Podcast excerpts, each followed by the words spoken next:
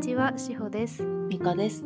このラジオは元クルーズ船員の私たちが今は別々の世界で日々感じるこれってなんでを一緒に考える空間です。はい。今日はですね、このポッドキャストを始めてからいただいた声とか質問とかに答えていこうと思います。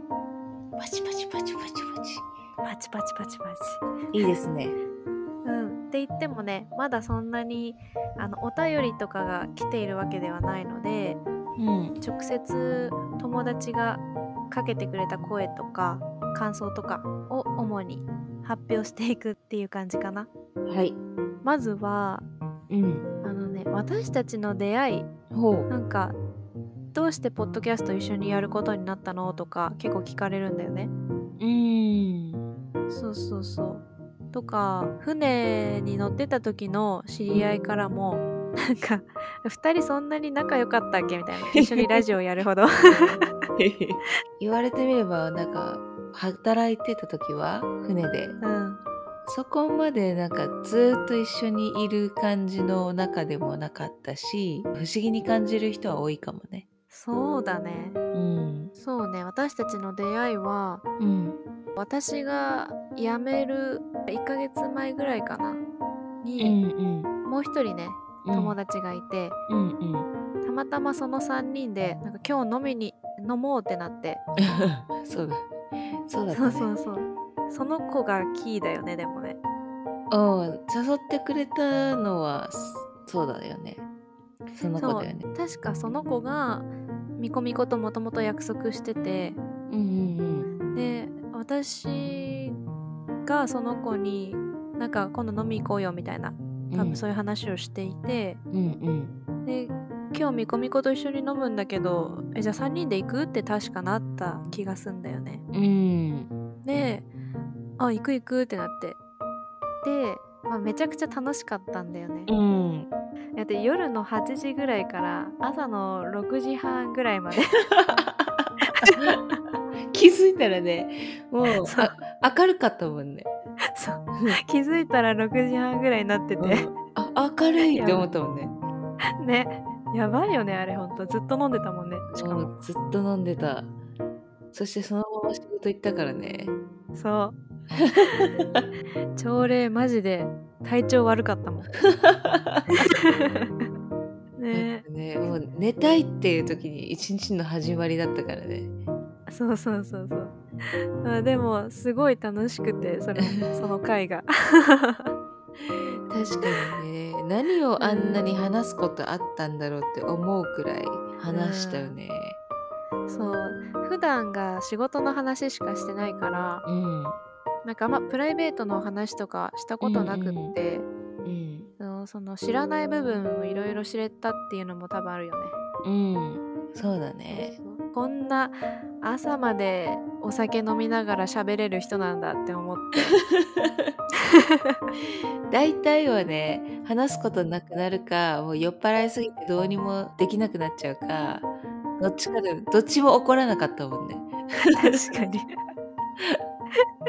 その結果が2人ともゾンビになるっていうねそうそんな感じで船を降りた後も定期的に3人で電話したりしてたんだよね。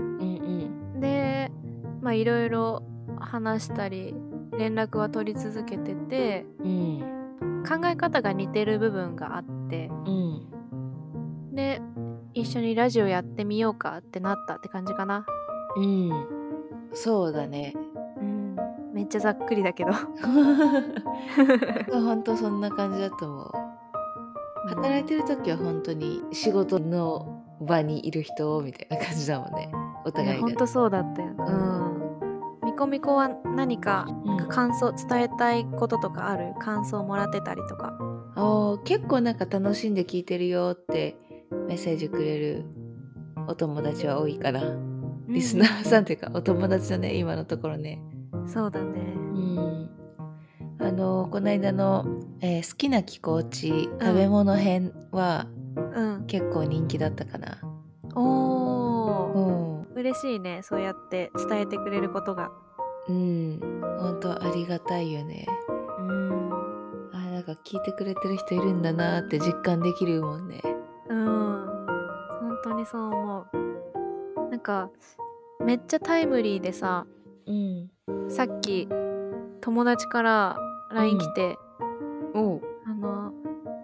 志保のポッドキャスト聞いて、アルケミスト気になって買ってみたけどめっちゃいい本だったねって、いい情報ありがとうっていう LINE くれてすごいタイムリーじゃない？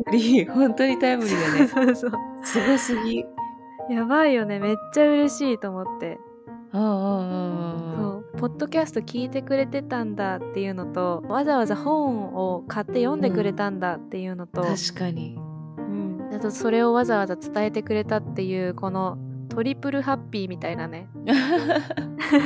本当だね。そのね、なんかマクトゥーブの回は、なんかその反応してくれた人がいて、まずはなんか私たち2人の解釈がとっても素敵でしたって言ってくれて、でその彼はなんか、そのアルケミストを読み終えた時に、なんかうちらと同じような気持ちになったらしいんだよね。で彼なりの言葉で言うと、地球だったり、自然の中に思うことを、マクトゥーブの言葉の中に感じたかなって言ってて、壮大だね。結構壮大で、で全てが抱えれている、それは雨のひとしずくから大きな海へ旅をする川の流れのようなものではないかと。もうそれは壮大で、その人知の及ぶところではないところに、すごく優しくて、水の流れのように一つも無理がなく澄み切った物語が書かれていると思うって言ってて、僕らは日々の営みの中にある喜びや悲しみに一喜一憂し、揺られ迷いながら生きているように感じるのだけど、本当はそんなことなくって、大きな地球の物語の中で優しい旅をしていると思うので、直感とか、気持ちがいいとか、幸せだとか、そういう感情がその旅の地図なんだと僕は思うのってか言ってた。すごいね。マクトゥーブは自然であることっていうことが、なんか彼の解釈かなーっては、僕の解釈かなーって言ってた。やっぱ面白いね。なんかいろんな感じ方あるよねと思って、私はマクトゥーブ、自分の心の声を聞きなさいっていうメッセージとして捉えてるというか、そういう感じだけど、私の友達はマクトゥーブは自然であることっていう、ある意味つながってる感じもするけどね。そうだね。感じていることは同じだけど、言語化の違いかもね。そうかもね。確かにそれはそうかも。いやでもすごい素敵な感想、ありがとうございます。本当ありがとうございます。なんかそのこのラジオ聞いて、そうやってこう物事を深く考えたり、そこまで深くいかなくても、何か思ったり感じたり気づいたりしてもらえたら、結構目的達成だよね。ほんとそう思う。一緒に考える空間だからね。そうだよ。だから嬉しいよね。確かにとても嬉しいね。あとはですね、一言ハッピーワード。一言ハッピーワード何かある人教えてくださいってインスタで集ったんだけど、答えてくれた子がいて、いい匂い。いい匂い。いいね。いい匂いって結構嬉しいよね。なんかいろんな意味でね。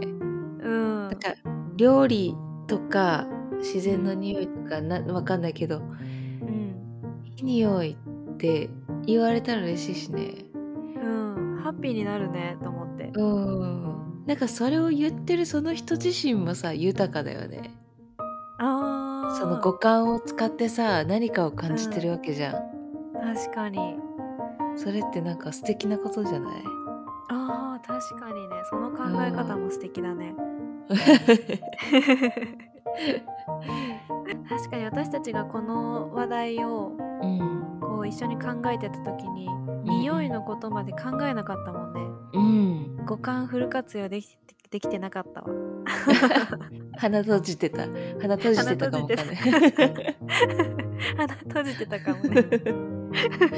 あと1個あるんだけど、これはね、なんかいつも見てるよっていう言葉だけが来たんだけど、なんかその見てるって何？わかんない。そのさ、いつも見てるよって言われることが嬉しいのか、インスタのストーリーをいつも見てるよっていうことなのかなって。そういうことか。でもどうなんだろう。いつも見てるよって言われることが嬉しいのかもしれないし、ちょっとね、これどっちの意味だか分かんなかったけど、でも確かになんかポッドキャストとかいつも聞いてるよって言われたらすごい嬉しいよね。嬉しい。この間山一緒に登るお友達に、最近の私の日課は朝にその私たちのラジオを聞くことだよってこう言われて、それすごい嬉しかったね。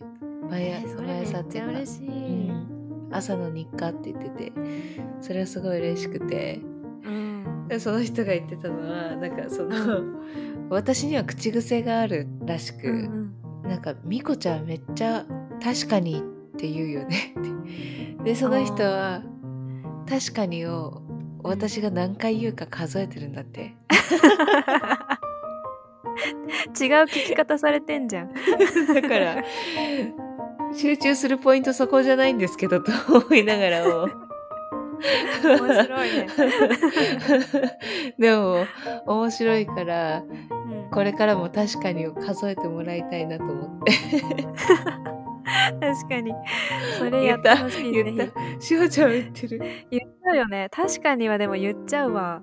言っちゃうね。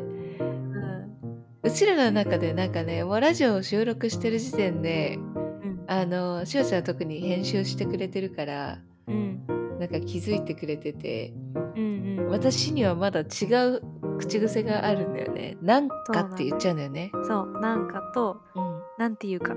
そう。なんていうかを言うね。ね、でも言っちゃうんだよね。だいぶカットしてるから、ラジオには反映されてないかもしれない。そっか、もう言い過ぎちゃってね、カットされてるんだもんね。そうそうそう。ほんとカットさせて、ほんとごめん、仕事増やしてる。いやいや、結構、他の人も、なんかと確かにはめっちゃ言うと思うけどね。だから、なんていうかの方が気になったかな。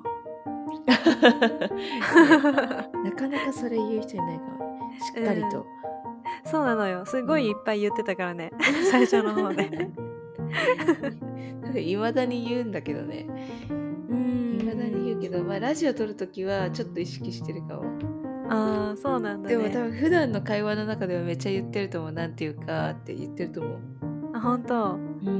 まあちょっと話それちゃったけど、いろんな人がね聞いてくれてるから、これからも細々と行きたいよね。長く。そうだね、まだまだスタートしたばっかりだけど、本当なんか聞いてくれてるっていうのがすごくありがたいことだよね。本当そうだよ。ありがとうございます。本当にいつもありがとうございます。今までもこれからも。あ、出た。こ